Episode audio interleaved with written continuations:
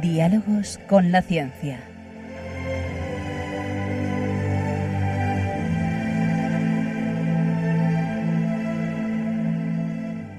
Dirigido por Javier Ángel Ramírez.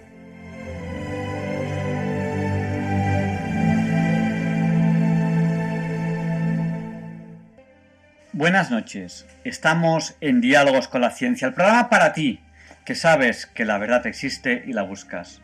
En Radio María, gracias a Dios, todos los viernes en sus dos primeras horas. Hoy tenemos un programa muy especial. Hoy celebramos la Inmaculada Concepción de María. En la Inmaculada Concepción celebramos que María no tiene pecado original.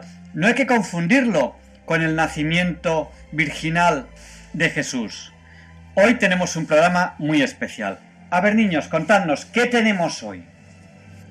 Hoy vamos a pensar y sentir con un texto que su autor, Edgar Cabañas, ha titulado Elogio del Silencio, en el que reflexiona mucho sobre el ruido que padecemos en cada vez más diversos ámbitos. La semana pasada entrevistamos a María García, presidenta del Observatorio para la Libertad Religiosa y Conciencia, con la que hablamos de libertad religiosa Hoy entrevistamos a un abogado y un sacerdote para hablar sobre rezar en la calle hoy en día. R al cuadrado, Ruth Ramírez, habla de la historia y de cómo funcionan los chalecos antibalas. Los papeles de Feliciano nos hablan de las peripecias del escritor Luis Alejandro, siempre rozando la línea que separa la vida y la muerte. Ignacio del Villar describe hoy a Nicolás Monardes, un gran científico español, en la sección de la Sociedad de Científicos Católicos de España. Luis Antequera presenta la sección de Historia de Diálogos con la Ciencia Hoy no es un día cualquiera. El profesor José Manuel Amaya presenta la sección de Curiosidades Científicas. Pues vamos allá con este programa especial del Día de la Inmaculada Concepción. Espero que disfruten.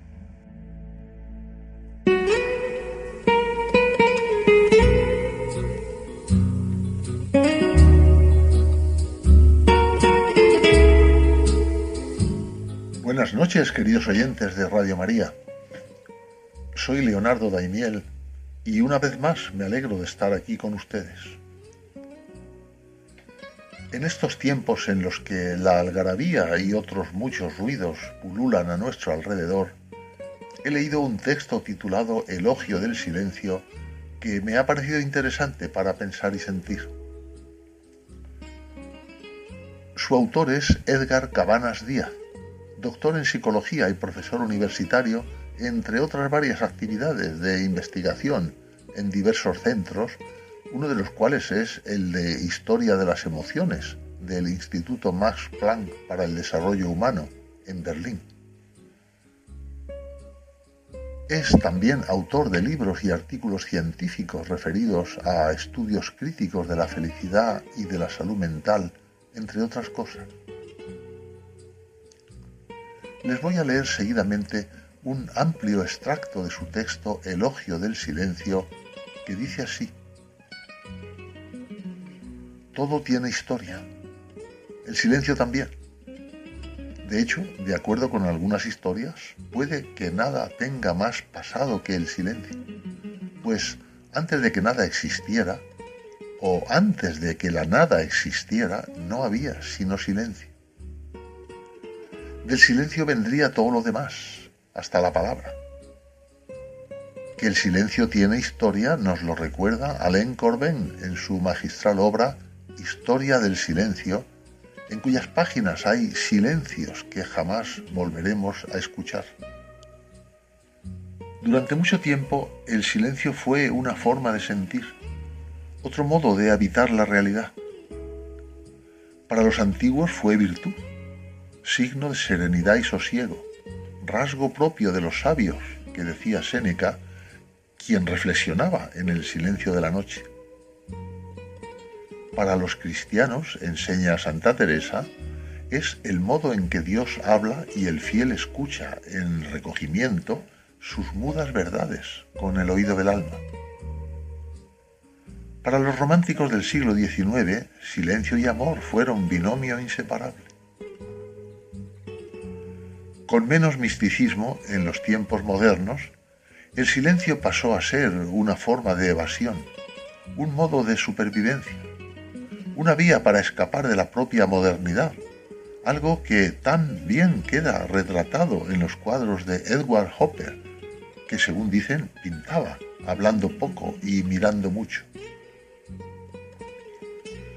Convengamos que hablar sobre el silencio sea hoy más necesario que nunca, siquiera sea para invocar un bien tan escaso entre tanto ruido.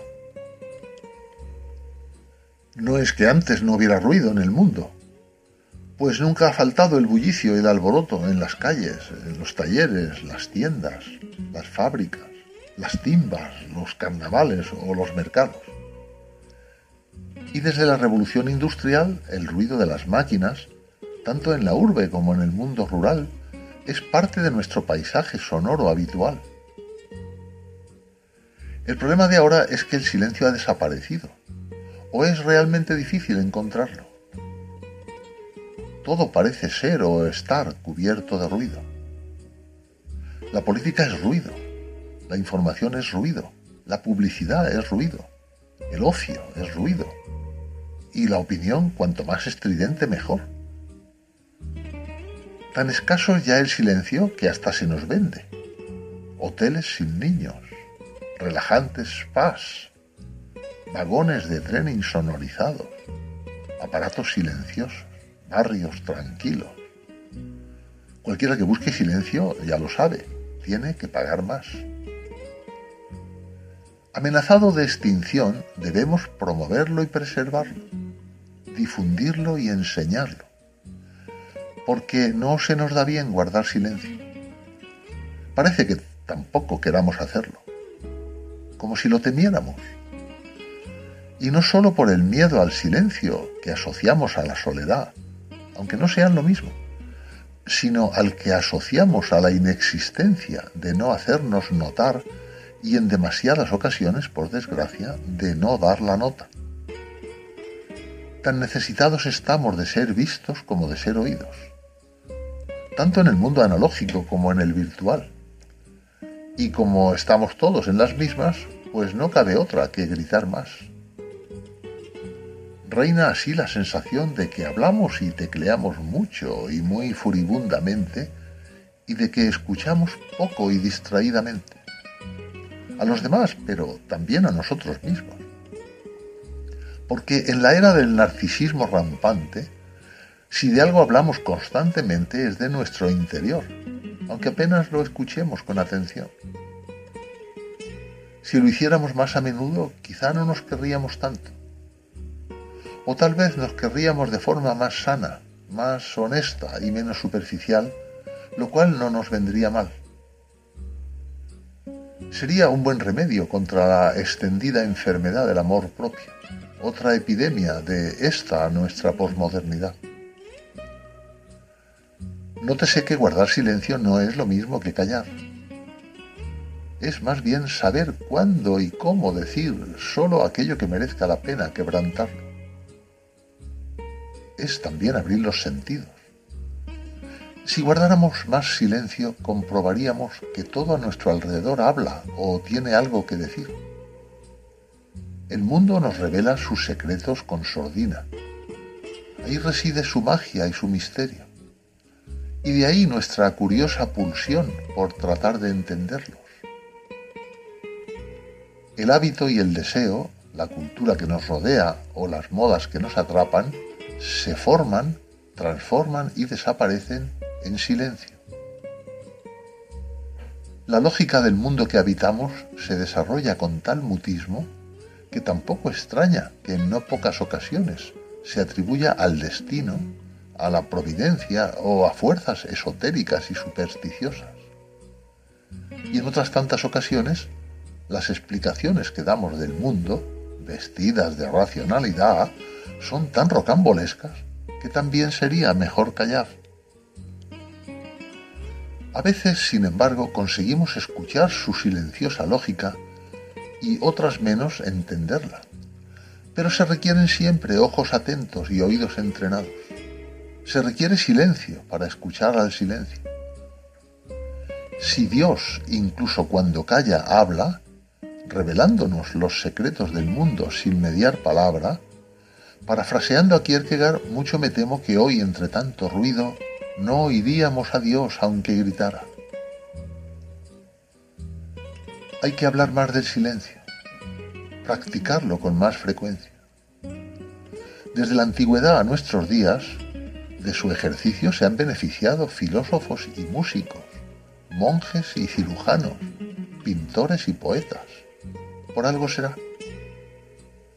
Quizá la diferencia entre el corte limpio y el trazo grueso, entre la palabra precisa y el ripio, entre la corchea bien traída y la ocurrencia más peregrina, decía que la diferencia quizá esté en evitar la dispersión y la distracción, en promover la quietud y el sosiego, la atención, la escucha y la concentración. Señalaba Aristóteles pocas veces nos arrepentiremos de guardar silencio y muchas lo haremos por lo contrario. Termina así este texto escrito por Edgar Cabanas. Pero tampoco lo sacralicemos, porque hay ocasiones en que nos arrepentiremos de no hablar. En esas ocasiones, la virtud radica en romper el silencio. Ante las injusticias que nos rodean, debemos alzar la voz. Ante la explotación, el abuso o la mentira, debemos pronunciarnos alto. Ahí el silencio no nos hace mejores, sino más bien cómplices, amigos del verdugo. Solo ahí, con toda seguridad, sería un error callar.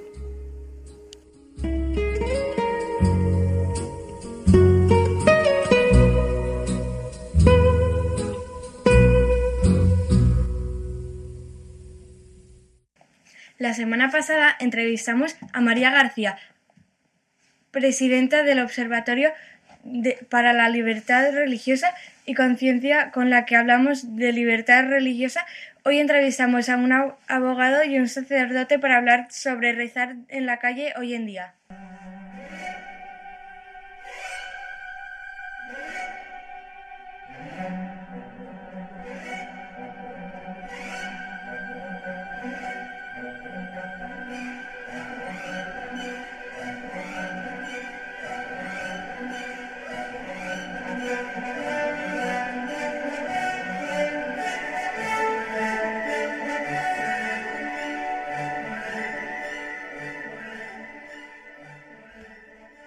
Y esta es la sintonía con la que presentamos la entrevista de la semana.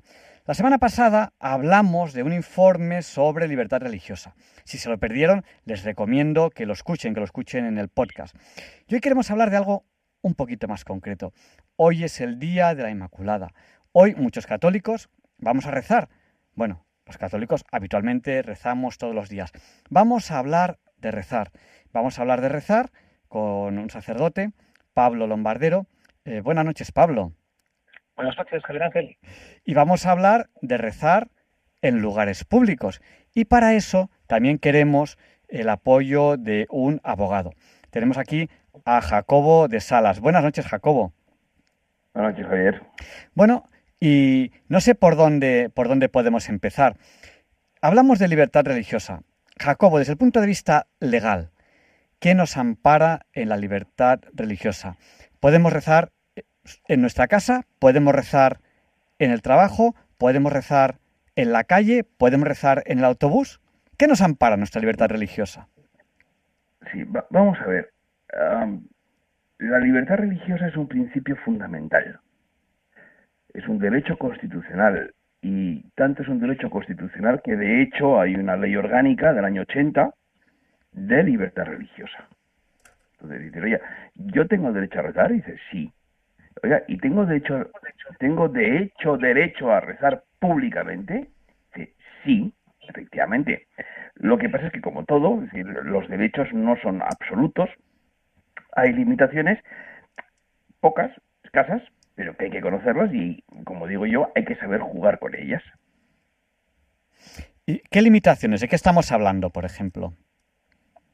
Pues, por ejemplo, eh, hace unos escasos 10-15 días ha salido una sentencia del Tribunal Europeo de Derechos Humanos eh, admitiendo, por ejemplo, ah, limitaciones en el uso de símbolos religiosos ah, para determinados empleados.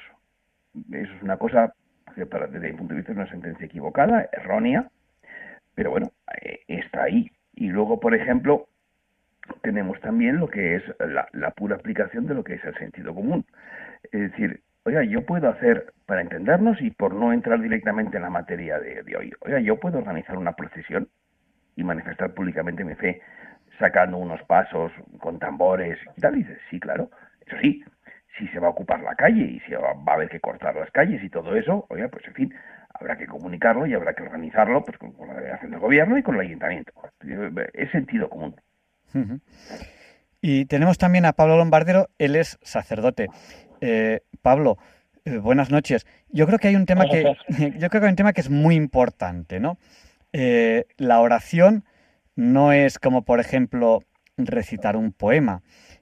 los que somos católicos, y ahí creo que nos viene muy bien una preparación de, una persona que ha estudiado teología, como, como, es un sacerdote, los que somos católicos creemos que, que la oración es algo más que por ejemplo, recitar un poema. Eh, los, sacerdotes rezáis, la mayoría de los católicos rezamos todos los días, pero en concreto eh, tú rezas, además de, además de lo que quieras rezar, dando un paseo todos los días. Cuéntanos un poco eh, qué es la oración, qué supone la oración, por qué rezas todos los días paseando. Cuéntanos un poquito. A ver, pues la, la oración, si es una forma de definir la oración, eh, es el diálogo con Dios. Si la oración es desde el que se sienta en la capilla y vacía su corazón ante el Señor, al que se pone a recitar eh, Ave Marías rezando un rosario. hay muchísimas formas de oración, eh, pero todas tienen algo en común, que es mi relación con Dios, que se, se, manifiesta pues, a través de palabras, bien palabras establecidas como una oración que recitamos, bien palabras que brotan del corazón. Pero no se puede entender la, oración si no es desde este sentido de relación. Y es desde ahí, desde donde el hombre sabe que necesita rezar todos los días. Y todo el hombre, ¿eh? no digo el cristiano, el hombre necesita rezar todos los días, porque si no, poco a poco pierde su sentido de trascendencia. Y es lo que vemos que ocurre en el mundo actual. ¿no? Eh, un hombre que no tiene trascendencia, un hombre que no tiene espiritualidad, un hombre que no tiene una relación con Dios, está abocado a, sumergirse en lo más profundo de la materia y a perder su valor. Entonces, ¿por qué yo rezo todos los días? Que me, que me preguntas, ¿no? Yo, eh, gracias, a, gracias a Dios, mm, descubrí el rosario a los 14 años. Y, y desde entonces, pues lo rezo todos los días. Durante años lo recé ante Santísimo, ahora me gusta más rezarlo paseando, eh, como sea, ¿no? Pues esta oración en la que me voy sumergiendo a través de mi madre en la relación con Dios. Y yo he podido ver cómo desde los 14 años el Señor, a través de María, me ha cambiado la vida eh, hasta el hecho de entrar en el seminario. ¿no? Y dentro del seminario poder afrontar dificultades, poder afrontar crisis, poder afrontar cosas que no entiendo y ya siendo sacerdote, hubo un redescubrimiento fuerte del rosario eh, hace un par de años eh, que me acompaña hasta hoy, ¿no? Intentar, pues, pues todo vaciarlo en las manos, en las manos de María, aprovechando que hoy es la Inmaculada, ¿no? Pues dejarlo todo en manos de nuestra Madre, que ella es la que lo lleva al Señor. A mí, pues, esto que hablas del Rosario, ¿no? Hace, del paseo, hace unos meses me, me inspiró el Señor, pues, ir por el barrio, tú lo sabes, porque te toca directamente, no pues eh, rezando rosario y bendiciendo las casas de, de feligreses que vivís ahí. Entonces, eh, esto tiene un valor enorme, mucho más de lo que, de lo que se ve. Eh, yo, por, no centrarme solamente en uno de los dos, que estamos aquí en Diálogos con la Ciencia, en Radio María, estamos hablando con Jacobo de Salas, él es abogado, estamos hablando con Pablo Lombardero, él es sacerdote, estamos hablando de, la oración. Por ir alternando un poco, yo quiero preguntarle a Jacobo de Salas, eh, rezar en público, o sea, rezar en el autobús, rezar en la calle, nos están haciendo creer que eso en España empieza a ser ilegal. ¿Puede ser ilegal rezar en la calle si alguien se da cuenta que estamos rezando? ¿O nos están intentando engañar eh, diciendo, haciéndonos creer que es ilegal algo que no es ilegal? Y la pregunta viene, eh, tiene doble sentido, porque por, un lado tiene la parte, digamos, entre comillas, legal, que es lo que dice la ley, y por otro lado tiene eh, otra parte que es un poquito más espiritual. ¿Cómo escuece la oración a algunas personas que eso habría que plantearse. ¿Y eso por qué? ¿Por qué les cuece? Que nos están haciendo creer que eso no es legal cuando no lo sé. A lo mejor me equivoco, Jacobo, nos, nos dirás. yo, creo que sí que lo es. Claro, no, mira, yo me voy al BOE y voy a leer literalmente. Ley Orgánica 780 de Libertad Religiosa. Artículo segundo. 1. La libertad religiosa y de culto garantizada por la Constitución comprende con la consiguiente inmunidad de coacción, el derecho de toda persona a ¿eh? practicar los actos de culto de su propia confesión, reunirse y manifestarse públicamente con fines religiosos y asociarse para desarrollar comunitariamente sus actividades religiosas de conformidad con el ordenamiento jurídico general y lo establecido en la presente ley orgánica. Es decir, es un derecho básico fundamental y además como dice la ley, con inmunidad de coacción. Es decir, a nosotros nadie nos puede decir, oiga, usted deje de rezar. Nadie. Nadie. Ahora bien, jurídicamente, nunca mejor dicho, el demonio está en los detalles. ¿Qué decía el artículo segundo al final? Dice, oiga, no, si usted puede reunirse y manifestarse públicamente con fines religiosos. Estupendo, pero es de conformidad con el ordenamiento jurídico. Claro, ¿y qué dice el resto del ordenamiento jurídico? Pues ya cuando se hace en grupo y particularmente en más de 20 personas, la ley orgánica del derecho de reunión dice que hay que comunicarlo previamente a la delegación del gobierno. Comunicarlo, no pedir permiso, comunicarlo. Por lo tanto, estos casos conocidos y beneméritos y estupendos Ah, donde tenemos a gente que se reúne de forma espontánea en la puerta de alguna iglesia en la zona oeste de Madrid para rezar públicamente el rosario y manifestar su fe, que cada uno de ellos individualmente están eh, limitándose a ejercer un derecho fundamental. Puede ser que algunos consideren, oiga, si ustedes se han concertado para quedar en el mismo sitio a la misma hora para hacer lo mismo, oiga, ustedes tenían que haber Uh, comunicado este hecho a la delegación del gobierno. Y es una interpretación uh, razonable. Por eso yo en estos casos, yo me acuerdo de, Evangelio de San Mateo 10, 16, 23. Hay que ser astutos como serpientes y sencillos como palomas. Si sabemos, pues que la policía está, parece que no consiente, no tolera la visión de la gente rezando el rosario, pues hombre, seamos un poco inteligentes comuniquémoslo. Es una opinión. Comuniquémoslo, pero ¿nos tienen que autorizar o dicen no, no, ya no? No, no, no, no, no, no, no, no, no, no, no. Es comunicar. No se tiene que autorizar. O sea, el derecho de reunión, que es distinto del derecho de libertad religiosa, lo único que exige es la comunicación previa. Y luego ya podemos entrar en matices, porque claro, dice, yo por ejemplo, voy a poner un ejemplo real mío. Yo quedo todos los años con mis compañeros de promoción del colegio y somos más de 20. Y quedamos todos juntos en un restaurante y luego vamos todos juntos y somos más de 20 al siguiente bar para tomarnos una copa. Técnicamente, eso es una reunión que habría que, que habría que comunicarla. Parece claro que eso es una exageración. ¿Verdad? Bueno, pues hombre, pasa exactamente lo mismo cuando se reúne gente de forma espontánea para rezar el rosario, porque nadie nunca podrá decir que la gente que se ah, que los católicos que se juntan en la puerta de una iglesia para rezar un rosario son un riesgo de seguridad. en absoluto. Por lo tanto, de hecho, la policía que se dedica a molestar y, y a denunciar a, a, la gente que está pacíficamente rezando el rosario en la puerta de una iglesia, francamente, debería hacérselo mirar y de hecho, y de hecho, se deberían tomar medidas sobre ellos, claro. Yo voy a decir una cosa con permiso de don, de don Pablo, eh, lo digo como fiel católico, echo de menos, a, como diría el Papa Francisco, a tener a nuestros pastores con olor a oveja con nosotros. Bueno, pues... No deberíamos estar solos. Pero es una opinión. Eh, don Pablo, aparte de que, de que puede, puede, recoger el guante si, si quiere, aprovecho, y, aprovecho y hago una pregunta. Aprovecho y, hago una pregunta. Eh, yo aquí en Diálogos con la Ciencia, en Radio María, muchas veces he pedido oraciones.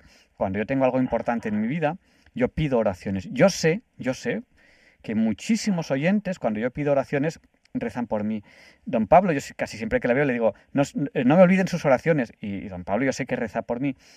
Yo eso lo noto. O sea, no, no es, no es eh, pida por mí y, hasta no. Yo lo noto. O sea, cuando, cuando la gente reza por mí, yo lo noto. Pero claro, em, me, me da miedo convertir la oración en un. En, en, convertirme en un pedigüeño, ¿no? Dios mío, Dios mío, que me toque la lotería, que me toque... No, sé si me explico. Sin embargo, cuando la gente reza por mí, yo lo noto. O sea, no, eh, ocurren cosas que me dicen, no, esto mm, aquí está están ocurriendo, yo noto en mi vida, aquí están las oraciones que he pedido.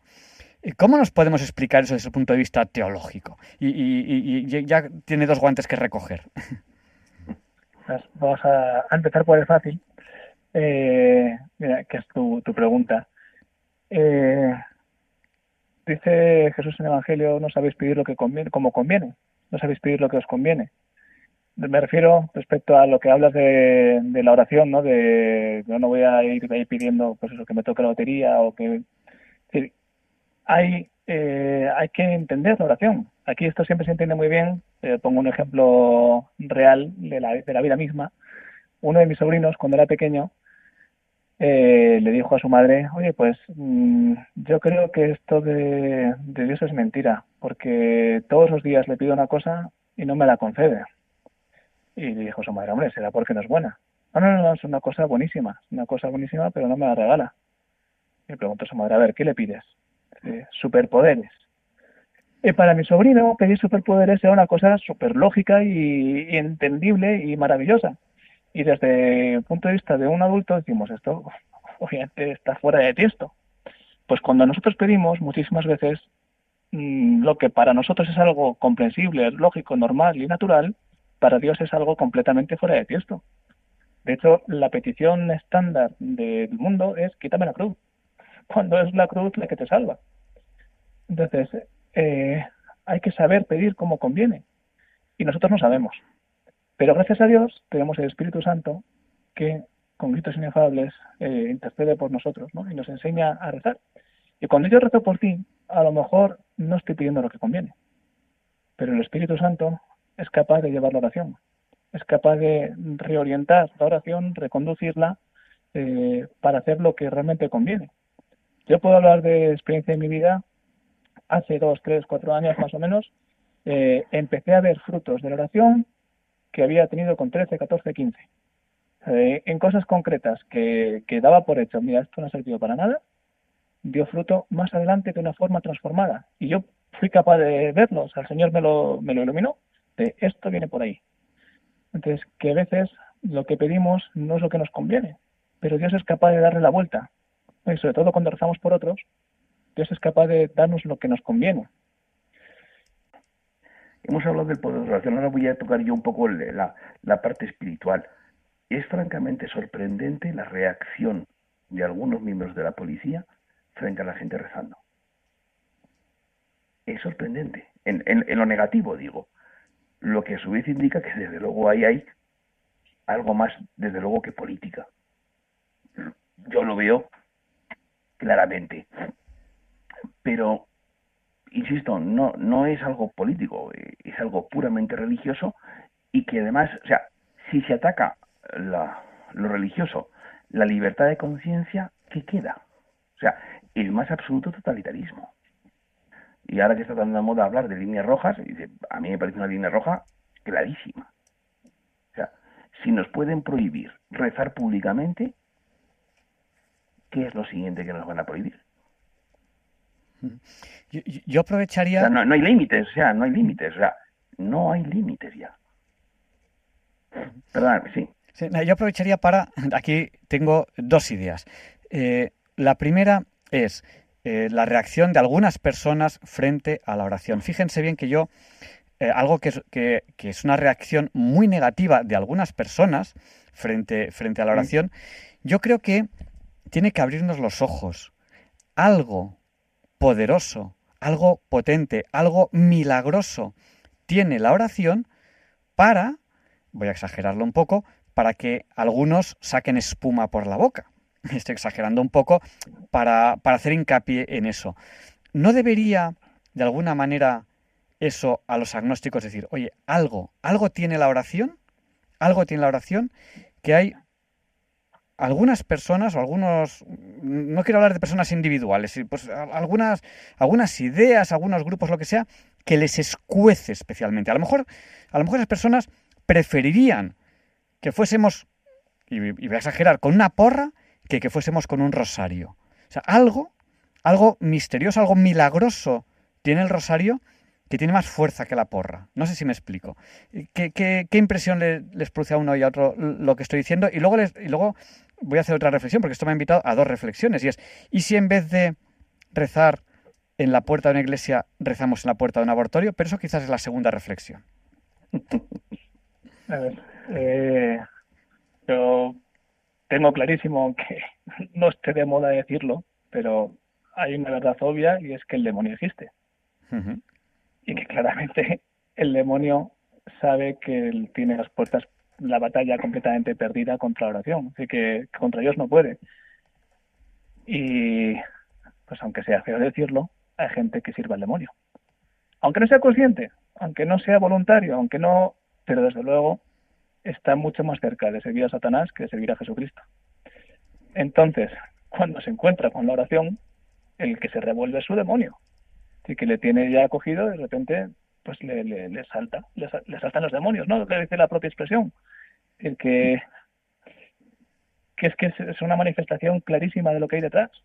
Es una manifestación clarísima de quién está detrás. Igual que... Totalmente de acuerdo. Sí, una persona Totalmente que va a por la calle... Pues esto digo, que igual que una persona que va a sacerdote por la calle y, y, y pasa, y, y, os lo puedo decir, hay gente que, o sea, inmediatamente cuando lo ves piensas en Dios. Y hay gente que maravilloso y viene a saludarte o, o que no hace nada. Y hay gente que le, le, sale la ira, le sale la rabia, a mí me han insultado, me han amenazado, me han amenazado de muerte, sin hacer nada, pues paseando por la calle. Es que, entonces para hacerse un ¿Qué hay dentro de ti que lo que te remite a Dios te produce esto? Pues porque tienes el demonio, no hay otra cosa. Totalmente de acuerdo.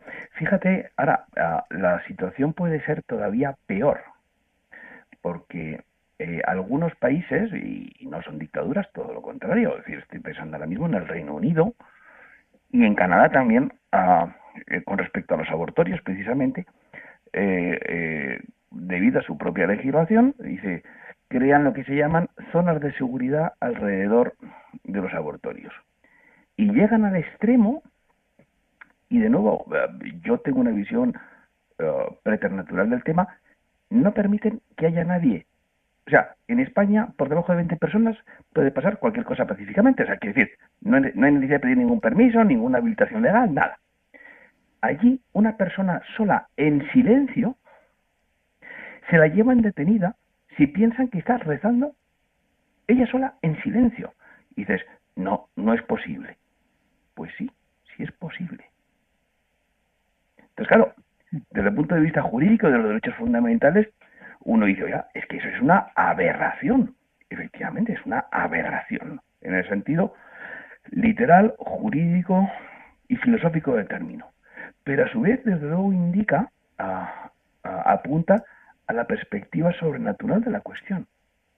Hay, hay algo, hay alguien que le molesta sobremanera que haya una persona sola rezando enfrente de un abortorio y no dudan en cambiar la ley y en tomar medidas y en mandar a la policía cuando sospechan que hay alguien solo en silencio rezando. O sea, si yo fuera ateo, me lo haría, o sea, yo tendría que replantearme las cosas. O sea, en lo del Reino Unido, de ese paraíso de las libertades y con tribunales fantásticos y todo ese tipo de cosas, en fin, es sorprendente. eh, en, Es- El Reino Unido está mal. En- mal. en- en España nos están haciendo creer que está prohibido rezar delante de un abortorio, pero no es así.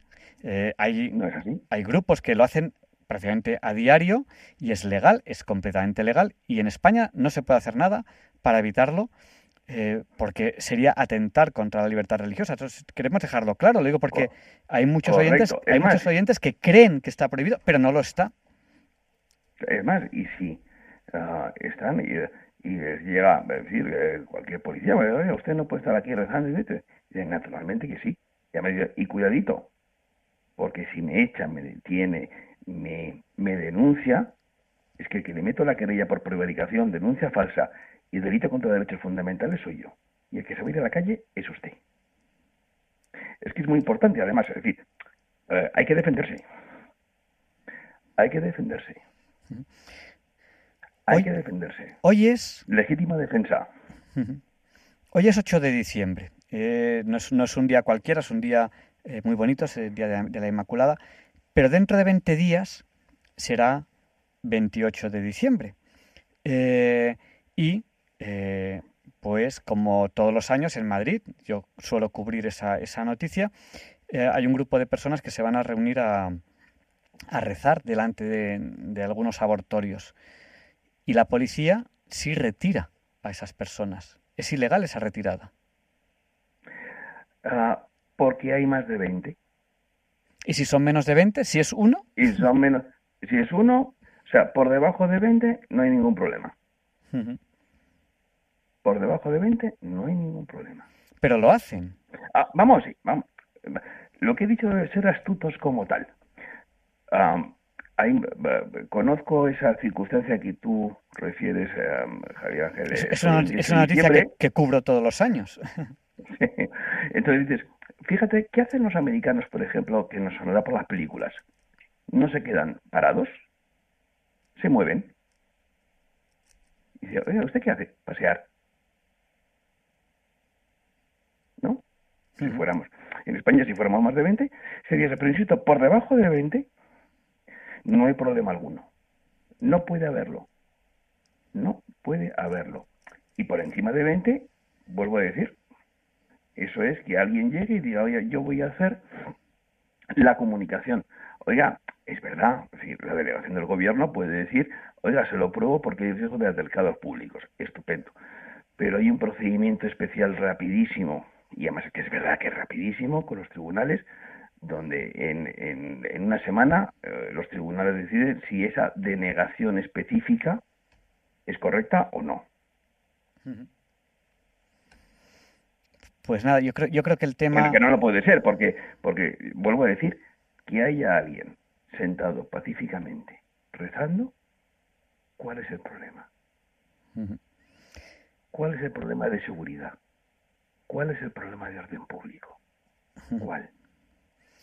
Eh, dentro de dos semanas, la noche del 21 al 22, entrevistaremos, si Dios quiere, a Jesús Poveda, que suele asistir el 28 de diciembre, como recordatorio del Día de los Santos Inocentes, a algún centro abortorio, a simplemente estar. Él, mm, yo he cubierto esa noticia muchos años, él está, está. Y sin embargo, la policía se lo, suele llevar, y a veces le suele detener, y a veces le suele esposar, y, y se lo suelen llevar y le suelen de- detener. Detención que, desde el punto de vista de Jacobo de Salas, si no me equivoco, si no me equivoco, es de- detención ilegal. Lo que ocurre es que lo justificarán de alguna manera. Claro, ¿qué, qué es lo que hacen? Son, y de como suele haber, a Dios gracias, más de 20 personas, dicen, oiga, esta es una concentración que no está comunicada, no pueden estar aquí. Eh, Fase, esa es la fase, la fase 1. Fase 2, me da la impresión de que eh, el doctor Poveda, pues, considera que no tiene que dispersarse. Y entonces la policía, fase 3, da la orden, dispérsese. Y entonces el doctor Poveda dice, no tengo por qué irme. Y entonces llega la fase 4, que es, ah, es que usted entonces está cometiendo un delito de desobediencia a la autoridad. Ah, y entonces lo esposo y me lo llevo. Y entonces ahí, claro, jugamos en otra, las reglas, las reglas, digamos, o el tipo de juego es otro. Dice, oiga, yo soy la autoridad, yo le da a usted una orden que usted tiene que obedecer. Y como no la obedece, pues tiene que asumir las consecuencias. Por otra parte, yo sostengo, eh, me vais a dejar eh, con permiso del pater, que haga un pequeño comentario ah, eh, alegre, o más que alegre, animado. Todos aquellos que son sancionados por rezar delante de un abortorio, o, y conozco algún caso concreto, ah, o por rezar en la puerta de una iglesia, todo este tipo de cosas, hombre, martirio no es, pero estoy seguro que días de purgatorio tiene que quitar muchísimos. Pues yo, yo creo que podemos... No sé, no sé, el padre Lombardero, no sé si coincide con mi opinión o no. Eh, yo coincido bastante con una única condición. Eh, que, yo creo que tú no vas a, coincidir conmigo, pero entiendo que también ya soy muy mío. Eh, estoy de acuerdo en que sufrir persecución por la fe, clarísimamente, es, es dar gloria es una forma de martirio o, de, o de Light, es una cosa light, light, light. pero como decía, como decía Santa Teresa de Jesús, hay martirio espada y martirio alfilerazos. Pues esto es un alfilerazo bueno. Si que te metan en la, que te esposen y te lleven preso por rezar el rosario, es clarísimamente una forma de martirio. Pero la única condición que yo pongo eh, es, justo lo que has dicho tú, que no te defiendas.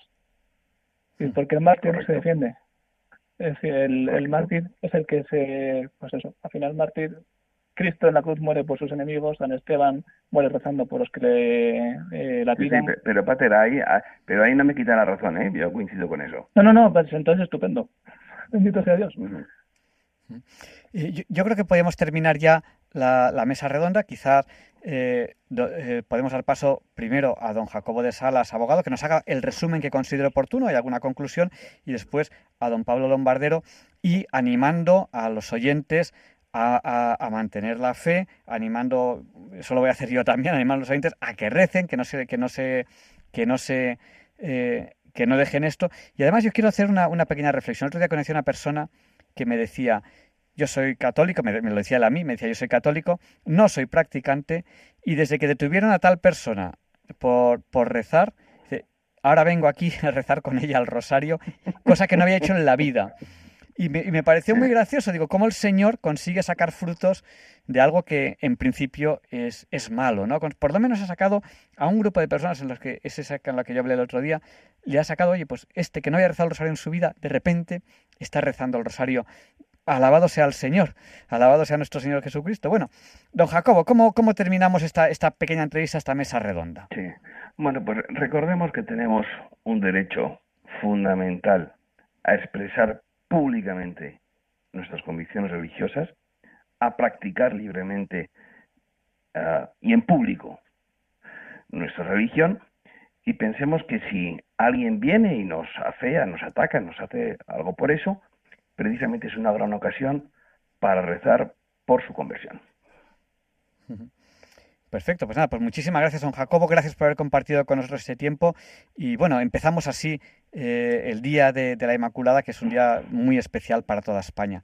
Bueno, eh, don Pablo, eh, yo creo que aquí en Radio María, palabra de sacerdotes, palabra de sacerdotes.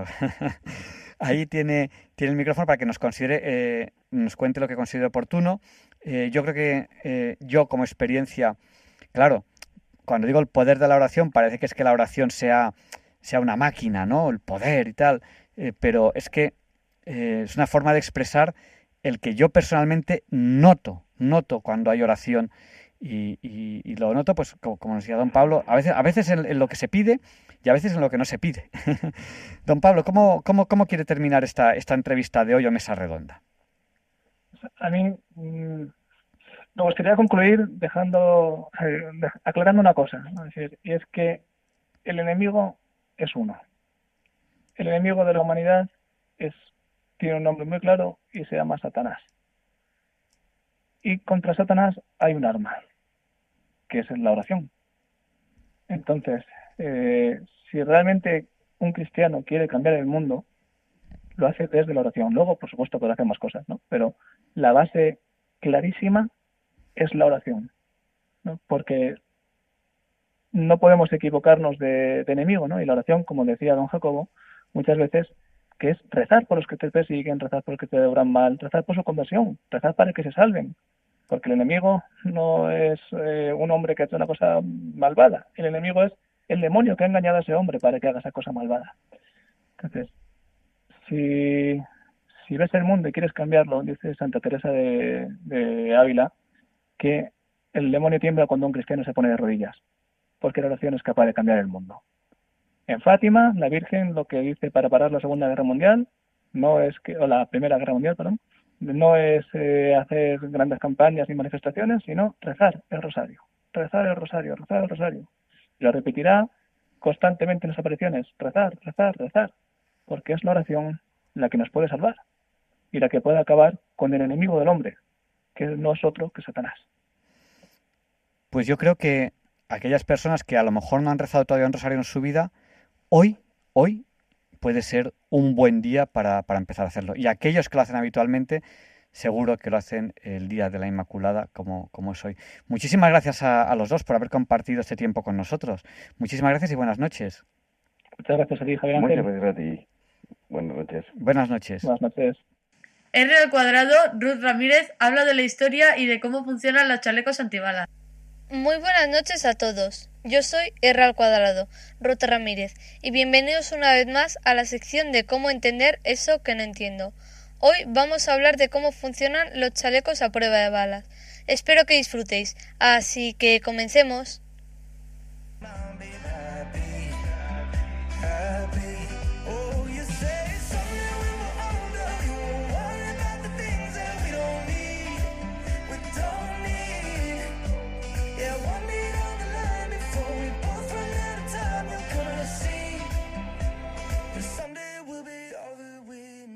Lo que tienen los chalecos antibalas es que están hechos por un polímero sintético de la poliamida que se llama Kevlar, que esto hace que la energía cinética de las balas absorba y evita lesiones corporales. Luego ya volveré a explicar esto, pero esto todo tiene un sentido de la poliamida y el Kevlar y la energía. Pero vamos a empezar a hablar de la expresión del chaleco de pruebas antibalas. Esta expresión apareció por primera vez en el siglo XVI y esto era porque era empleado en armaduras donde los proyectiles solo se abollaban. Entonces el primer chaleco antibalas apareció en el siglo XIX en Corea que fue creado para evitar lesiones por armas de fuego francesas. Y aquí dos científicos descubrieron que el algodón era lo suficiente, de, lo suficiente denso y podía proteger el cuerpo humano de, de ciertos proyectiles. Al saber esto empezaron a fabricar los primeros chalecos antibalas que tenían casi 30 capas de algodón. Uno de estos chalecos fue capturado en Estados Unidos y bueno, pues esto lo investigaron y al final acabó en un museo hasta que luego, eh, después de un tiempo, fue devuelto a Corea. En 1880, George Ed Goodfellow hizo una investigación sobre los chalecos antibalas y su similitud con los gambesones medievales. Estos estaban fabricados por una veintena de capas de telas. Con esto demostró que la tela de seda aminoraba el impacto de las balas. Entonces, en el siglo XIX, cuando se iban a quitar los chalecos antibalas fuera del mercado, un polaco desarrolló un chaleco antibalas con telas de seda y este se inspiró en lo que dijo George y este nuevo chaleco era capaz de tener las balas disipadas por pistolas que usaban cartuchos con pólvora negra.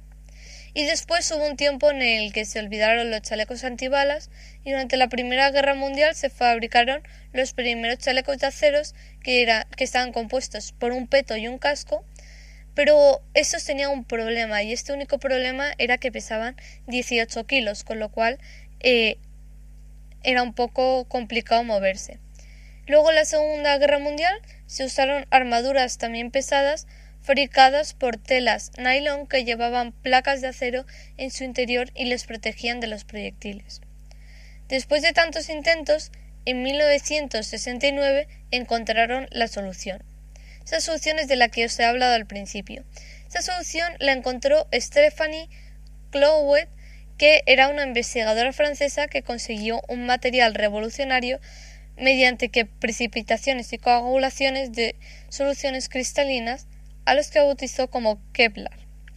Este material era un polímero sintético de la poliamina, poliamida, poliamida y hace que tenga una resistencia hasta ocho veces mayor que el alambre de acero y también resiste grandes temperaturas, hasta descender a, a 196 grados centígrados. Este, este chaleco antibalas lo que hace es que mediante la energía de la bala detiene capa tras capa sin llegar a la última capa del chaleco, entonces para parar estas balas es necesario que mediante la energía cinética entrelacen las fibras y las recubran con resina, con lo cual un chaleco antibalas no es un chaleco a prueba de balas, sino un chaleco resistente a balas. La efectividad de este chaleco depende de la velocidad de la bala. Si va más rápida es más complicado pararla y si va más lenta es más fácil pararla. Bueno, pues eso ha sido todo. Espero que hayáis disfrutado y aprendido algo nuevo. Buenas noches y hasta la próxima.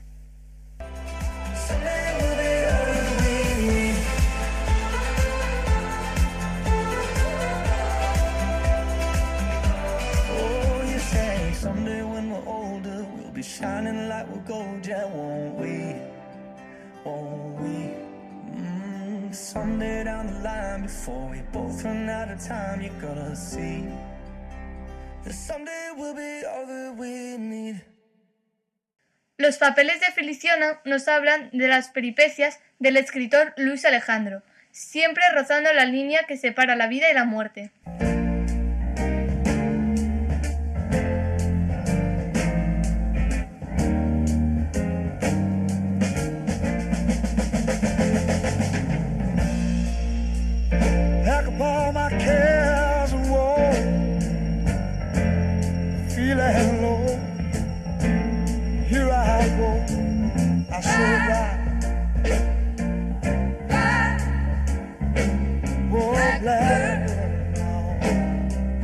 Buenas noches, Feliciano. En el capítulo anterior dejamos a tu pariente, al escritor Julio Alejandro, sano y salvo después de sobrevivir milagrosamente de la barbarie japonesa en Filipinas, en un barco americano rumbo a San Francisco. Y desde allí, después de un largo periplo por todo Sudamérica, consiguió llegar a Argentina, donde pudo coger un barco y por fin llegó a España. ¡Qué bien! Al final pudo volver a España sin problemas. Pues sí, sí, la verdad es que ya la cosa se había enfriado y con su nuevo nombre, Julio Alejandro, pasaba más desapercibido. Ya en Madrid, su hermano Fernando, que se desenvolvía con mucha soltura pues, en los ambientes de la farándula, le propuso que probara fortuna escribiendo para el teatro. Y la idea, la verdad, es que fue acertadísima, ¿eh? pues en 1948 estrenó su primera obra, El Pozo, donde, por cierto, debutó como actor Paco.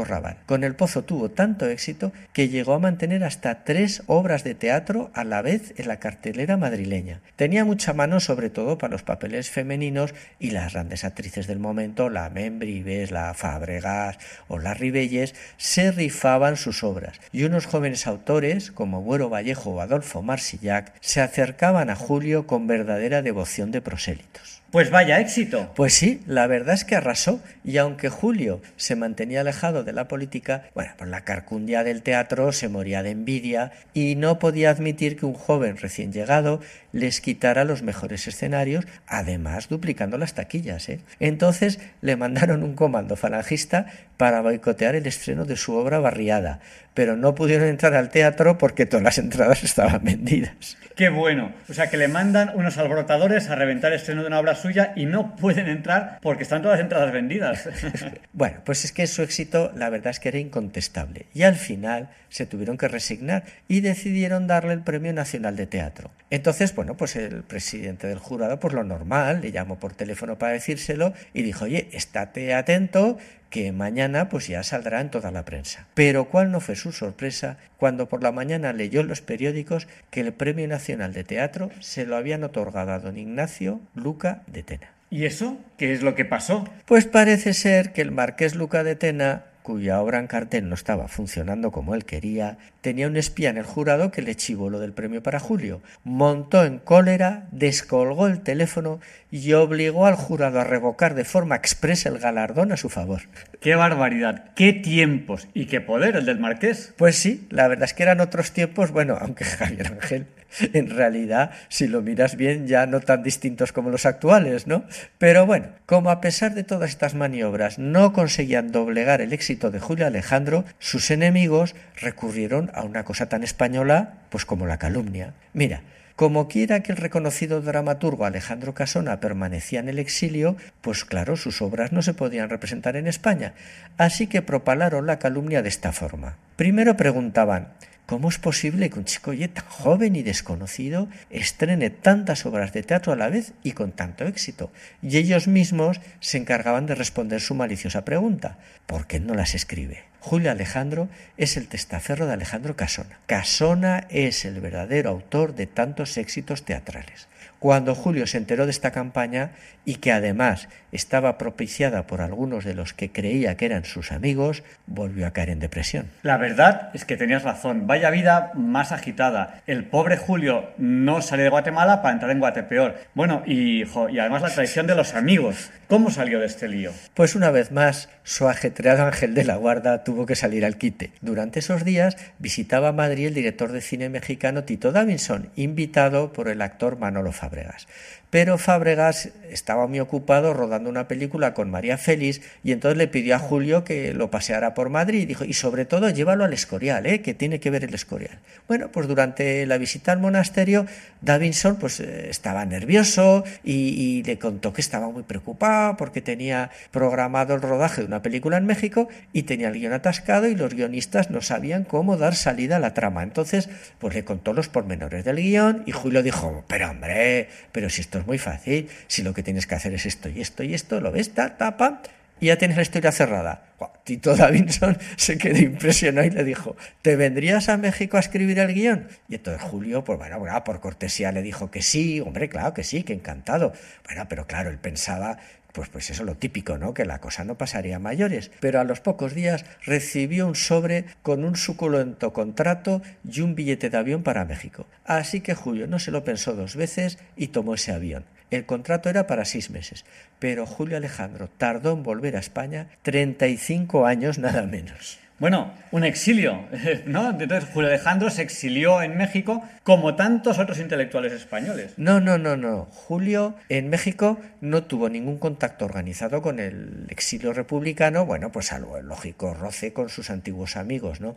Porque después de todo lo vivido estaba suficientemente vacunado de la política. Cuando llegó a México, la industria del cine estaba en plena expansión. Fue acogido con gran entusiasmo por directores y productores, pues no solo era un gran escritor, sino que además entregaba sus guiones en plazo, cosa muy poco frecuente por esos pagos. En los dos primeros años escribió 12 películas ¿eh? para directores de la talla del Indio Fernández, Julio Bracho, Luis Alcoriza, Carlos Velo, en fin, la creme de la creme del cine mexicano. Y si no me equivoco, también Disney y Cantinflas, que trabajase para ellos. Pues sí, sí, claro, a ver, era inevitable, ¿no? Recibió la, él estaba en la cresta de la ola y recibió la llamada de Walt Disney. Y Walt Disney en persona, ¿eh? le mostró todos sus proyectos, pero a Julio no le convencieron nada y se disculpó diciendo pues que no le gustaba ver tanta violencia en el cine infantil. Y es verdad, Javier Ángel, que en esa época las ardillas y el pato Donald todavía se daban mucha cera en las películas. Julio Alejandro también fue requerido por Cantinflas. Mario Moreno Cantinflas era un ser totalmente ensoberbecido por su éxito mundial y recibió a Julio en su palacete como si del propio Gengis Khan se tratara. A la entrada fue recibido por un criado y detrás de él tuvo que recorrer interminables pasillos hasta que por fin llegó a una vasta estancia completamente vacía y al fondo divisó a Cantinflas sentado en un sillón como un rey absoluto en su trono. Por supuesto, no se levantó e hizo sentar a Julia Subera en una banqueta más baja. Y sin dejarla hablar y de forma algo altanera, comenzó a darle instrucciones de cómo debería escribirle sus guiones. A Julio, después de, todo lo que había vivido, ya no le impresionaba ni el éxito, ni el dinero, ni así que se levantó, dejando a Cantinflas con la palabra en la boca, hizo un ademán con la cabeza de respetuosa despedida y en el mismo silencio con que había llegado, comenzó a desandar los interminables pasillos del palacio cantinfleño hasta la salida. Y fue Julio Alejandro quien realmente lanzó al estrellato a Paco Raval. Cuando empezaron a rodar Nazarín, a Buñuel no le gustaba nada el actor mexicano que tenían y, no lo veía en el papel del atractivo curita, que además debía tener rasgos agarenos. Julio conocía muy bien a Buñuel y sabía que no admitía ninguna propuesta, ningún consejo de nadie. Así que su táctica siempre, además lo hizo a lo largo de toda la vida de Buñuel, era hablar casualmente, bueno, pues de este joven actor español, oye, pues mira, tengo un amigo, fíjate qué historia más graciosa. Y le contaba las anécdotas de Paco y, claro, todo muy bien dirigido, ¿no? Que si Paco había hecho esto, que si Paco había hecho lo otro, que tal. Y al final, Buñuel, que siempre picaba en el otro, dijo, oye, ese amigo tuyo, oye, no sé, enséñame alguna película de él, a ver, a ver, a ver, ¿qué, tanto hablas de él? A ver, a ver si nos podía encajar en el papel. Y, claro, así empezó la carrera de Paco Rabanne con Buñuel. Cuando Paco llegó a México, porque se hospedó en casa de Julio, vamos a ver, Julio era un ser ordenado y trabajador hasta la extenuación. Y Paco Rabanne, bueno, pues de todos es conocido que fue un acreditado jorrista y picaflor. Así que cuando llegaba a casa de Julio a las tantas de la madrugada, se encontraba a Julio esperándole despierto y preocupado como si de su propio padre se tratara. Entonces Paco Rabanne ya se buscó un hotel, como dijo, por el bien de los dos. Qué bueno, por el bien de los dos. Cuídate, Javier Ángel, que tú eres necesario mientras que nosotros somos contingentes.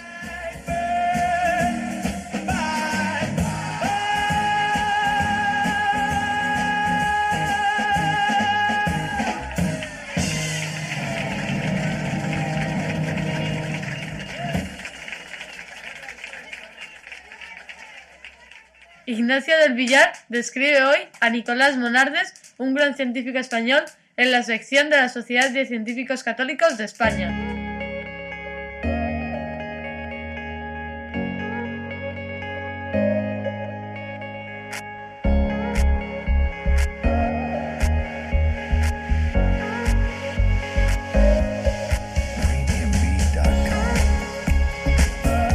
Queridos amigos de Diálogos con la Ciencia, les habla Ignacio del Villar, secretario de la Sociedad de Científicos Católicos de España, también investigador y docente en la Universidad Pública de Navarra. Hoy les voy a describir a uno de los principales científicos del siglo de oro español, Nicolás Monardes, nacido en el año 1493, aunque en algunos sitios se dice que nació unos años más tarde.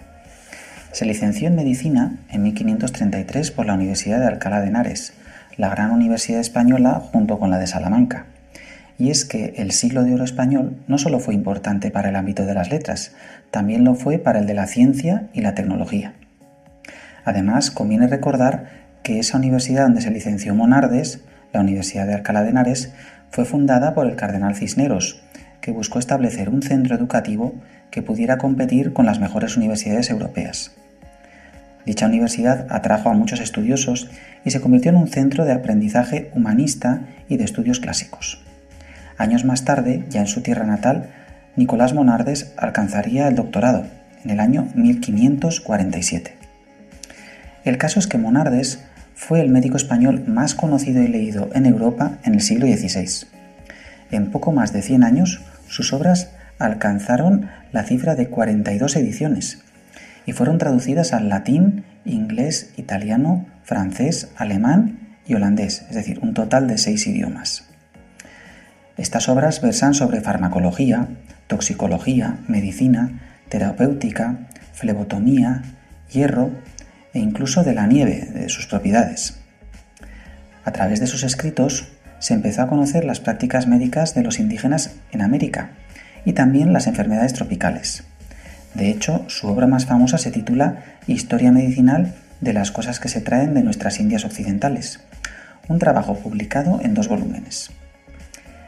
En este tratado catalogó numerosas plantas y sus usos, muchas de las cuales se habían descubierto recientemente en América y algunas de ellas, como el tabaco, se introdujeron en Europa en parte merced a este libro. Además del tabaco, describe por primera vez el cardo santo, la cebadilla, la jalapa, el sasafrás, el guayaco, la pimienta, la canela de Indias o el bálsamo de Tolú. Y familiarizó a los europeos con plantas tan relevantes como la piña tropical, el cacahuete, el maíz, la batata, la coca o la zarzaparrilla. Volviendo al tema científico, los escritos de Monardes no fueron meras recopilaciones de información, sino que también reflejaron sus observaciones y experiencias personales, a la vez que sentó las bases para comprender las propiedades medicinales de muchas plantas. Su trabajo fue particularmente influyente en el desarrollo de la medicina herbaria, un aspecto esencial de la atención sanitaria en aquella época. Además, debido a sus cuidadosas descripciones de fármacos y las pruebas que realizaba en animales para conocer sus propiedades medicinales, se le considera uno de los fundadores de la farmacognosia y la farmacología experimental. Precisamente la forma de describir le ha valido a Monardes que se le considere como un clásico de la farmacognosia. La perspectiva que a él le interesaba era la terapéutica, y así se ocupa de describir el producto, del método de prepararlo, de administrarlo y de los usos curativos. También abrió el camino para el descubrimiento del fenómeno de la fluorescencia, algo que aparentemente se aleja bastante de su campo, pero que veremos que tiene su sentido. En su libro Historia Medicinal, del año 1565, describe el extraño comportamiento en el agua infusionada con la madera de un árbol mexicano utilizado para tratar dolencias renales. La infusión despedía un extraño color azulado. Estas extrañas propiedades ópticas de la madera, conocida como lignum nephriticum, madera renal, fueron posteriormente investigadas por científicos de la talla de Kircher, Grimaldi, Boyle, Newton y muchos otros naturalistas de siglos siguientes. El tema despertó mucho interés y fue culminado por Stokes, que en 1852 publicó la primera relación correcta entre la absorción de luz y la fluorescencia. Sus observaciones se basaron en la emisión de una solución de sulfato de quinina, ya que en Europa el lignum nephriticum ya no estaba disponible y su origen botánico era desconocido. El misterio de este lignum nephriticum se desveló gracias a una revisión de las obras de misioneros y estudiosos españoles del siglo XVI que recopilaron información sobre la, la cultura azteca, como Fray Bernardino de Sahagún y Francisco Hernández. Ellos reconocen que los médicos indígenas prehispánicos ya habían notado el color azul, fluorescencia de la infusión de cuatli, una madera utilizada para tratar enfermedades urinarias. La madera de cuatli se obtenía del árbol Eiserhartia y es la fuente más probable del exótico Lignum nephriticum. La madera de Eiserhartia contiene grandes cantidades de una sustancia que da lugar a un producto de reacción fluorescente en agua ligeramente alcalina a temperatura ambiente que es responsable de la emisión azul de la infusión del himno nefrítico.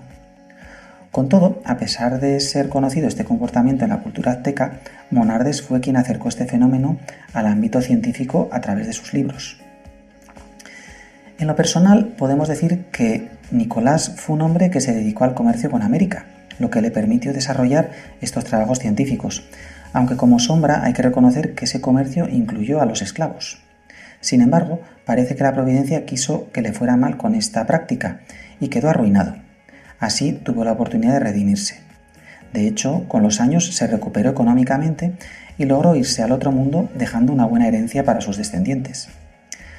También podemos decir que a pesar de todas las ocupaciones científicas y comerciales de Nicolás Monardes, no fue un médico alejado de la vida cotidiana, ejerció su profesión con gran éxito y también se casó y tuvo siete hijos, algunos de los cuales se fueron a América. Es más, tras la muerte de su esposa, en 1577, quiso recibir las órdenes sagradas y así convertirse en sacerdote. Esto no resulta extraño si se tiene en cuenta que mantuvo una estrecha amistad con los principales humanistas y reformadores de la espiritualidad de su tiempo, como Cristóbal Núñez y Juan de Quirós, padrinos de su hija Isabel. Finalmente, 11 años después de su ordenación como sacerdote, falleció de una hemorragia cerebral.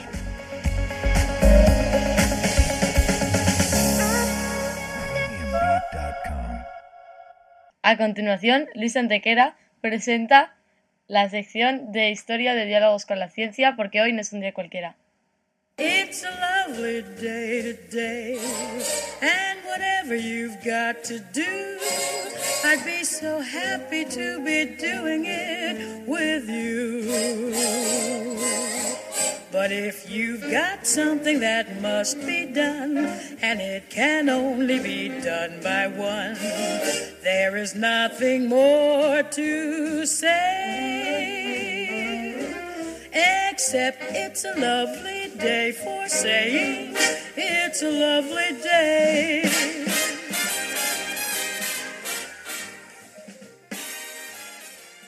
No, Javier Ángel, no dilectos compañeros de Diálogos con la Ciencia, no, queridísimos oyentes de Radio María. Claro que no es un día cualquiera, ningún día es un día cualquiera.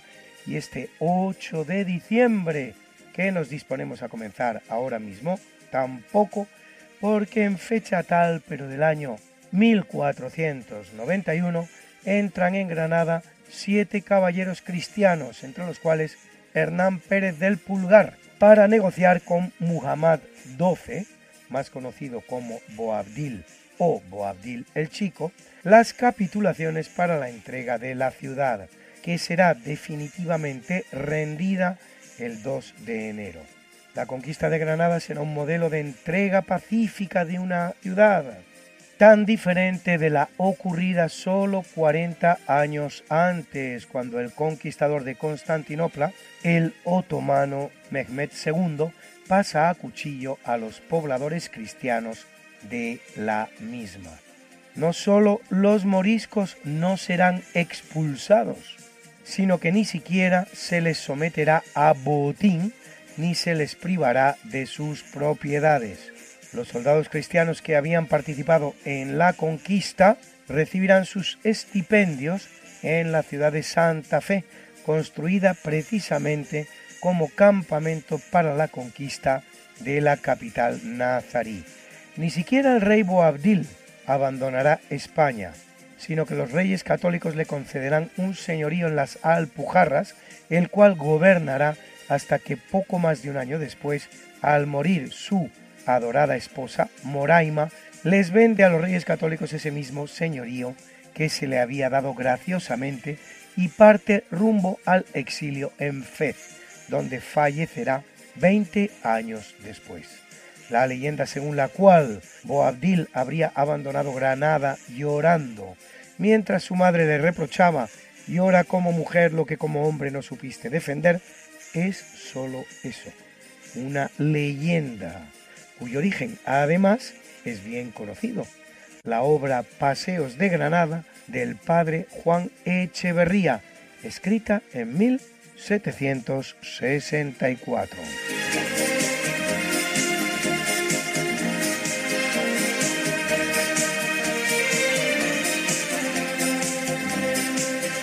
En el capítulo siempre fecundo de la conquista, colonización y evangelización de América por los españoles, que va a permitir a los indígenas americanos el tránsito del neolítico al renacimiento en apenas dos generaciones, un tránsito que a los europeos había costado 7.000 enteros años, nos hallamos una vez más y como tantas ante una fecha propicia a la fundación de ciudades americanas por los españoles en 1548 en el actual Ecuador, Alonso de Mercadillo funda la ciudad de Loja, con 200.000 habitantes en la actualidad. Y en 1744 en Chile, el gobernador José Antonio Manso de Velasco funda la ciudad de Copiapó, con 200.000 habitantes al día de hoy.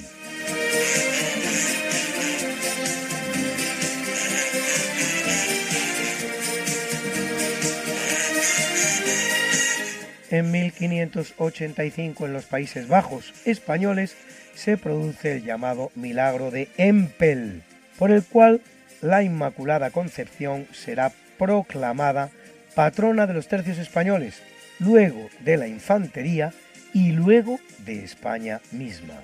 Todo ocurre durante la llamada Guerra de los 80 años entre España y los rebeldes flamencos. La situación era desesperada para los tercios españoles. Hohenlohe Neustein jefe de los flamencos, propondrá una rendición honrosa que recibirá de los españoles esta respuesta. Ya hablaremos de capitulación después de muertos. Los flamencos recurren entonces a un método conocido, abrir los diques de los ríos para inundar el campamento enemigo, no quedando más tierra firme que el montecillo de Empel, donde se refugian los españoles. Al cavar la trinchera se halla una tabla flamenca con la imagen de la Virgen María, lo que los hispanos considerarán una señal. Esa misma noche se desata un viento inusual que hiela las aguas del río Mosa y permite a los españoles abandonar la ratonera en la que se hallan y atacar por sorpresa a la escuadra enemiga al amanecer del día 8 de diciembre, obteniendo una victoria tan arrolladora que Hohenlohe Neuenstein llegará a exclamar, tal se diría que Dios es español. No por casualidad, en la misma fecha de la de la batalla, pero de 1854, 269 años después, y mediante la bula Inefabilis Deus, el Papa Pío IX proclama el dogma de la Inmaculada Concepción de María. Es decir, que María nació libre de pecado original. La bella imagen, de la que sabemos que era muy colorida, se quedó en Ud Empel, el viejo Empel, pequeña aldea bombardeada por los aliados durante la Segunda Guerra Mundial, pero no ha llegado a nuestros días. Luis, Luis, Luis. ¿Qué pasa, Mariate? ¿Les has recordado ya a nuestros oyentes lo de nuestro programa? Hija, qué susto. Pues no, la verdad. Pues hay que hacerlo, Luis. Pues sí, amigos, porque todos los jueves a la una de la mañana y muchos domingos a las tres de la tarde, Mariate Aragonés, que es mi mujer y este servidor, estamos de nuevo con ustedes contándoles más y más historia. Pero historia de la buena, con mayúscula. En el programa Esta no es una semana cualquiera. Y con la mejor música. Mariate, ¿y los que no puedan escucharnos en directo? Siempre pueden entrar en el podcast del programa. Esta no es una semana cualquiera. Acuérdense, esta no es una semana cualquiera. Y escucharlo a la hora a la que más les guste escuchar la radio. Pues ya lo saben amigos, esta no es Una semana cualquiera. con Mariate Aragonés Y Luis Antequera. la historia como es. Y no como nos gustaría que fuera.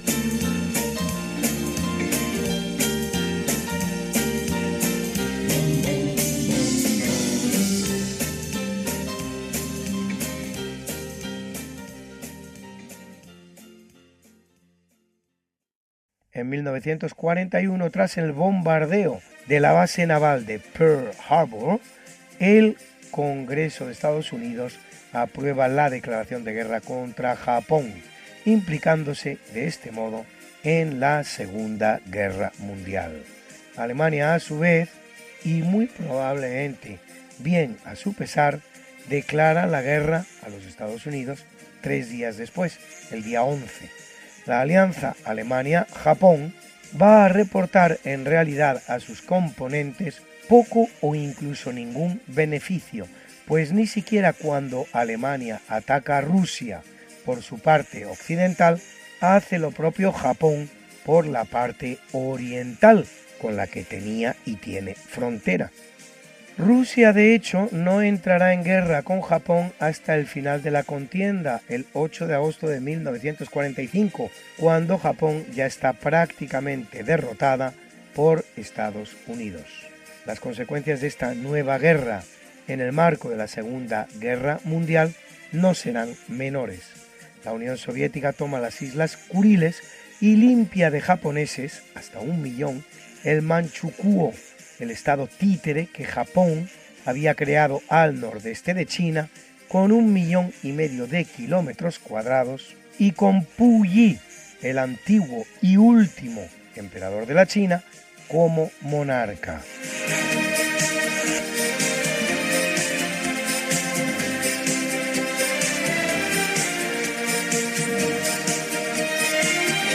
Y es una fecha importante en la historia de la Unión Soviética, pues en 1987 su presidente, Mikhail Gorbachev, y su homónimo norteamericano, Ronald Reagan, firman un tratado de eliminación de misiles nucleares de corto y medio alcance.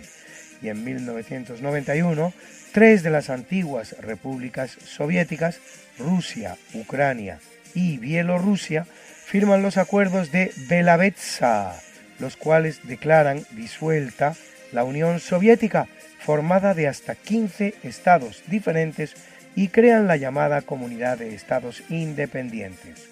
La Comunidad de Estados Independientes, o CEI, que sigue existiendo al día de hoy, se ha ido dejando algunos de sus miembros por el camino.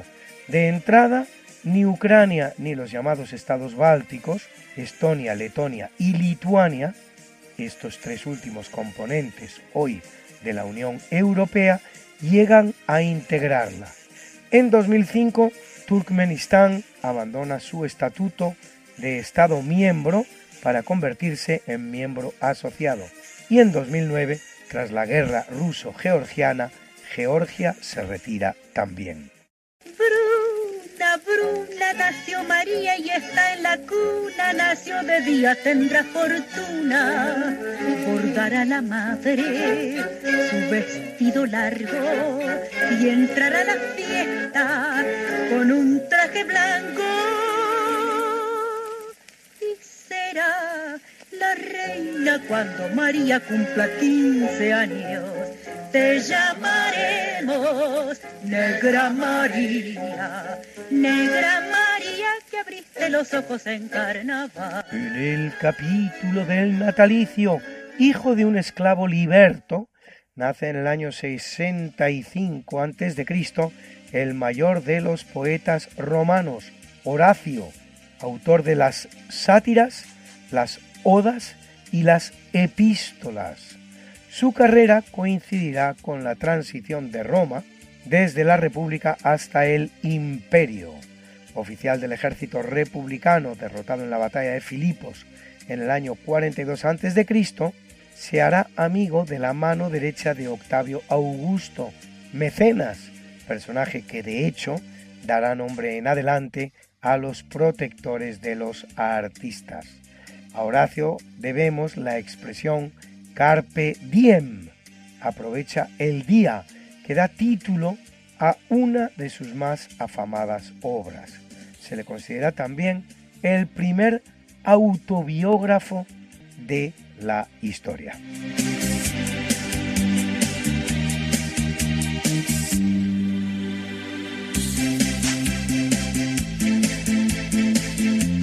Viene al mundo en 1723 Paul Heinrich Dietrich von Holbach, escritor franco-alemán, enciclopedista ateo de la Ilustración, conocido por sus voluminosos escritos contra la religión, los más famosos de los cuales Le Christianisme dévoilé, el cristianismo desvelado, coincidente en título con el que es el segundo libro de mi producción, o Système de la Nature, Sistema de la Naturaleza. El crítico literario francés Émile Faguet lo considera el padre de toda la filosofía y de todas las polémicas antirreligiosas de finales del siglo XVIII y primera mitad del XIX, que derivarán, entre otras, en la famosa corriente llamada del Jesús histórico, que produce, por cierto, el menos histórico de los Jesuses. Una corriente que, con excepciones como todo, ha producido mucha entelequia y muy poco rigurosa, poniendo, como se suele decir, los bueyes por delante del carro, fabricando argumentos, a veces auténticamente incomestibles, para obtener conclusiones que no concluyen nada y que bien al contrario vienen establecidas de antemano.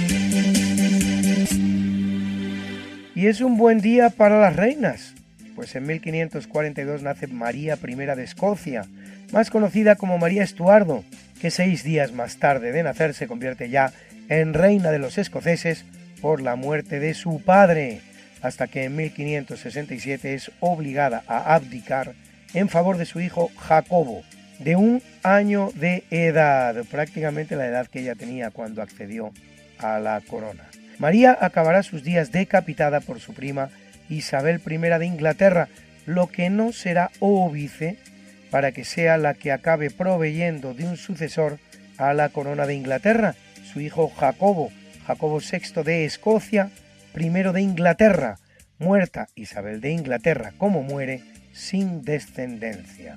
Recibe Jacobo sus derechos al trono inglés de su bisabuela Margarita, tercera hija de Enrique VII, el primer Tudor en el trono inglés, al agotarse todas las demás líneas procedentes de dicho Enrique VII. Y a pesar de ser hijo de la católica María de Escocia, reinará como el más severo de los protestantes.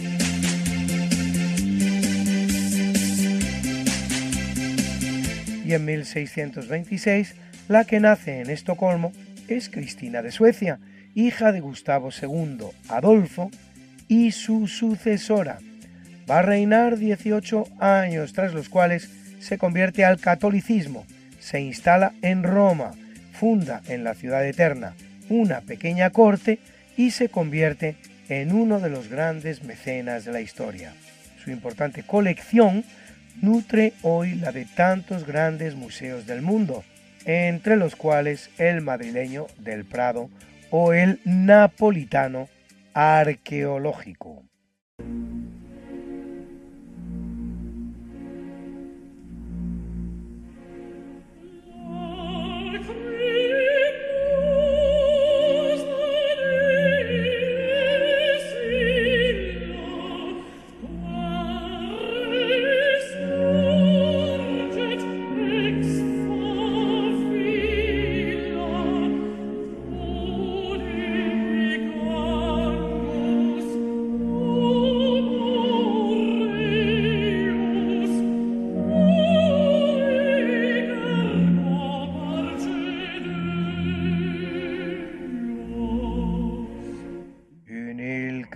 Capítulo del obituario son fechas aciagas para la ciencia de las matemáticas, pues en 1632 muere el matemático francés Albert Girard, que define de manera inductiva los llamados números de Fibonacci, primero en utilizar las abreviaciones sen, cos, tan para las funciones trigonométricas seno, coseno y tangente y descubridor de que cada número primo de la forma 1 módulo 4 es igual a la suma de dos cuadrados.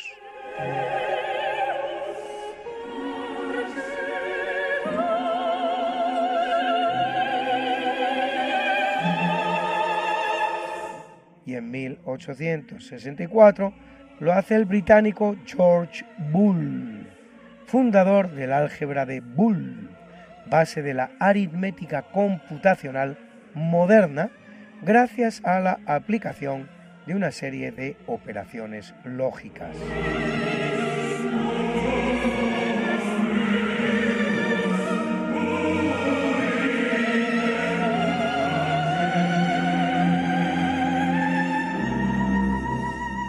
En 1980 muere John Lennon, uno de los referentes de la música del siglo XX, fundador de la banda británica de rock The Beatles, que inicia luego una carrera musical en solitario igualmente exitosa.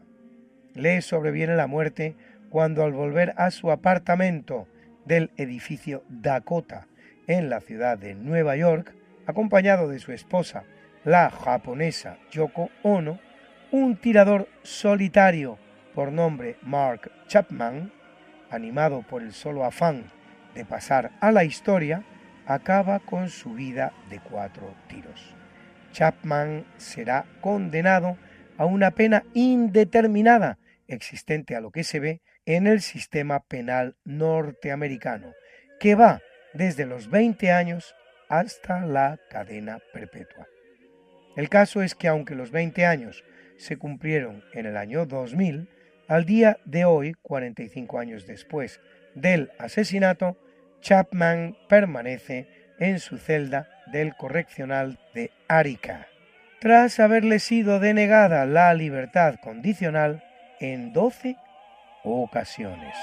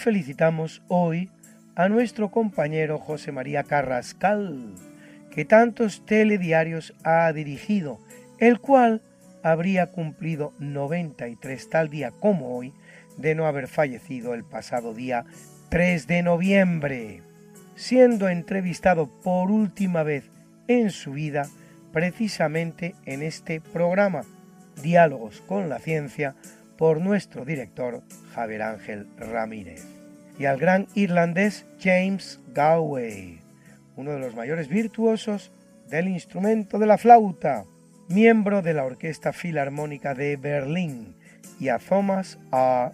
Check, bioquímico estadounidense, Nobel de Química 1989 por los descubrimientos de los procesos químicos de propiedades catalizadoras del ácido ribonucleico, que cumple 76.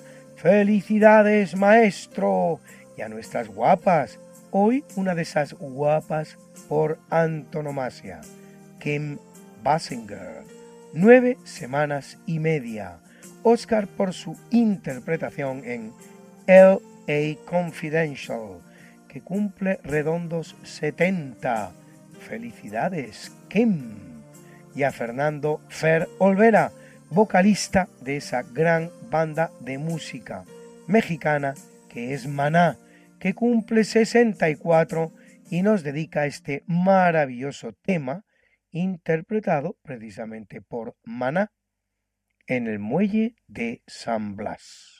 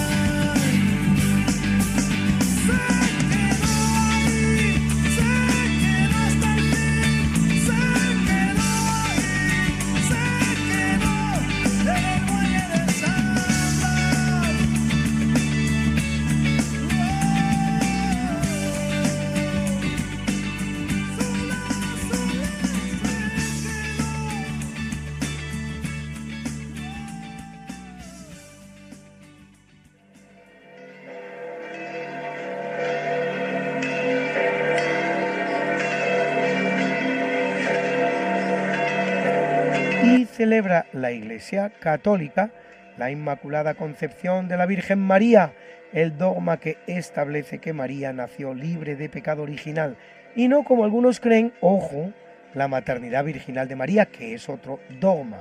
Dogma este de la Inmaculada muy español, apasionadamente defendido desde todos los tiempos por los teólogos españoles, tanto así que al día de hoy, y no por casualidad, la Inmaculada es patrona de nuestra nación y en el día de su festividad los sacerdotes españoles tienen el privilegio de poder vestir una casulla azul celeste. ¿Y por qué tal día como hoy, 8 de diciembre? Pues bien, muy sencillo. Es antigua tradición de la Iglesia celebrar el nacimiento de María el 8 de septiembre.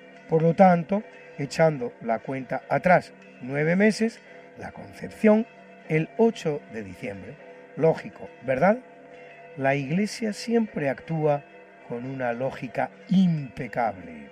Y a Ana, la madre del profeta veterotestamentario Samuel, llamada por cierto igual que la que la tradición consagra como madre de María, Ana igualmente.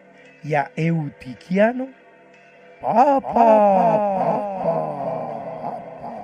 a Sabina, Elfrida y Edith, mártires, mártires, a Sofronio y Valente, obispos, obispos, obispos, y a Romárico, abad, abad, abad.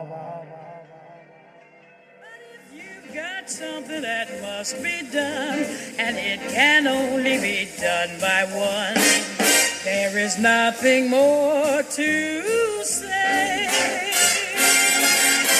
except it's a lovely day for saying it's a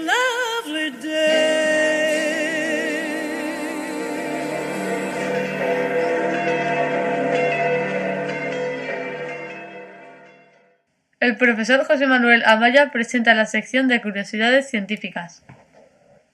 Buenas noches, señoras y señores oyentes. Soy José Manuel Amaya y como siempre, un honor dirigirme a ustedes desde este programa, en, este programa y desde esta emisora. De todo lo que hemos venido considerando en semanas anteriores, voy a intentar hacer un resumen para luego después, cuando les haga el resumen de los de las nuevas formas de ver la ciencia, incluso de las nuevas teorías y descubrimientos, pasaré a seguir con el círculo de Viena para ya terminar de decir lo que sucedió al final de toda esta sucesión de programaciones. Pues bien, empezamos por un concepto fundamental del que siempre arrancamos, y que es el descubrimiento o la concepción de la máquina de vapor. Esto ya lo hemos considerado en otras sesiones anteriores, la máquina de vapor produce una revolución eh, sobre la sociedad, es el paso del feudalismo al, al capitalismo, concretamente, y también produce una revolución en la ciencia. La primera consideración es la revolución científica que se inicia en Francia. Tanto es así que hay mm, autores que consideran o, o denominan la Revolución Francesa de la Física. Es curioso, ¿verdad? La Revolución Francesa ideológica, que es así independiente, y también la Revolución Francesa de la Física, que se produce a partir de 1820. Hay una programación especial dirigida nada más y nada menos que por Laplace que se llama el programa de Laplace. Laplace, un científico de primera línea, de primerísima línea, y que eh, propuso un programa de investigación revolucionario, porque a Napoleón pues le interesaba que Francia prosperara en todos los sentidos y en todos los aspectos y fuera la número uno en la cuestión de la ciencia, porque además en Francia había los números uno de los científicos, concretamente hablando de Laplace, pues es hablar de un personaje importantísimo en la audiencia. De modo que estaba el programa de Laplace, cuando se inicia la Revolución Francesa de la física, y ese mm, programa de Laplace estaba dividido en subprogramas. Entonces estaba el programa de Laplace y había también el, el subprograma de Biot.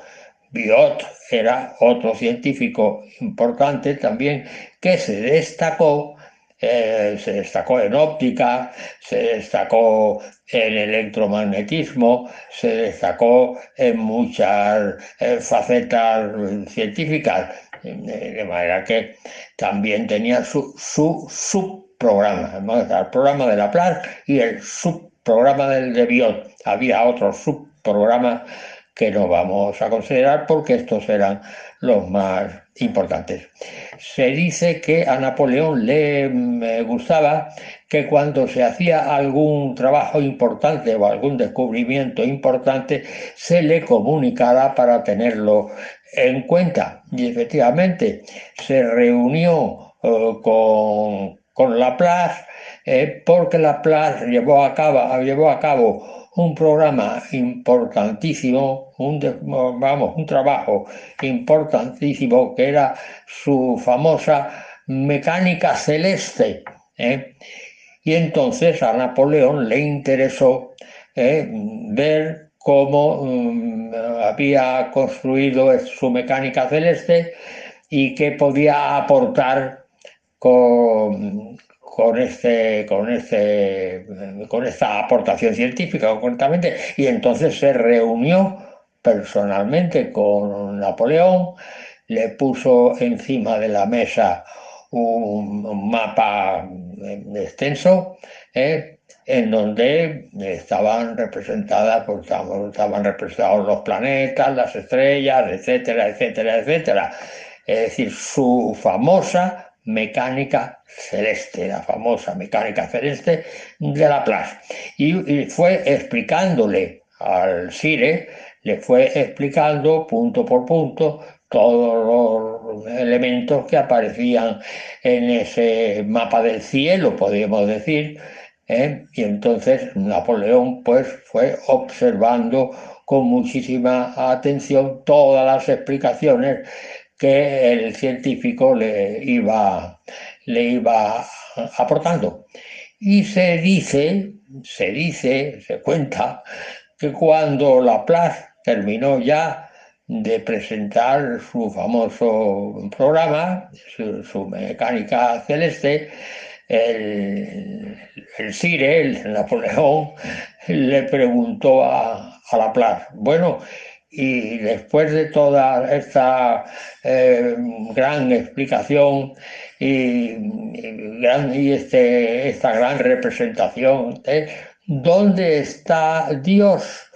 Y entonces dice que Laplace le respondió a Napoleón, eh, a mí esa hipótesis no me hace falta. Bueno, esta es una anécdota también curiosa, cuando se inicia lo que se llama la Revolución Francesa de la Física. Pero lo más importante también es cómo se inicia una nueva ciencia consecuencia de el descubrimiento o la eh, introducción de la máquina de vapor. Efectivamente, dio lugar a una revolución eh, social y también dio lugar eh, a la aparición de una nueva ciencia que ya hemos hablado de ella, que era la ciencia termodinámica. La ciencia termodinámica, como se ha visto estos días pasados, eh, se inicia en 1924 por Sadi Carnot. Ya dijimos que Sadi Carnot pues era hijo también de un gran científico que estableció, entre otras cosas, eh, un, teorema eh, mecánica de choque que introdujo las leyes del rozamiento y también trabajó en eh, ideas de tipo de mecánica del calor, concretamente, de ideas, de ideas termodinámicas, que fue las que le fue eh, introduciendo a su hijo para que pensara en estas ideas y sacara conclusiones importantes, como así fue. Carnot fue el descubridor de lo que se llamó después el segundo principio de la termodinámica. El segundo principio de la termodinámica que dijimos en intervenciones anteriores, que fue el primero que se descubrió, lo que viene a decir en pocas palabras que es imposible construir un motor sin escape. Así de claro. ¿eh? Es decir, para ponerlo un poquito más, eh, más estructurado, es imposible construir un motor térmico que tomando una determinada cantidad de calor de un foco caliente, transforme íntegramente este calor en trabajo. Es decir, es lo que he dicho antes, es imposible la imposibilidad de construir un motor o una máquina sin escape. Bien, segundo principio de la termodinámica. Y luego después vino el descubrimiento del primer principio de la termodinámica. Qué curioso, va después del segundo. Y el primer principio de la termodinámica trajo complicaciones incluso políticas entre países.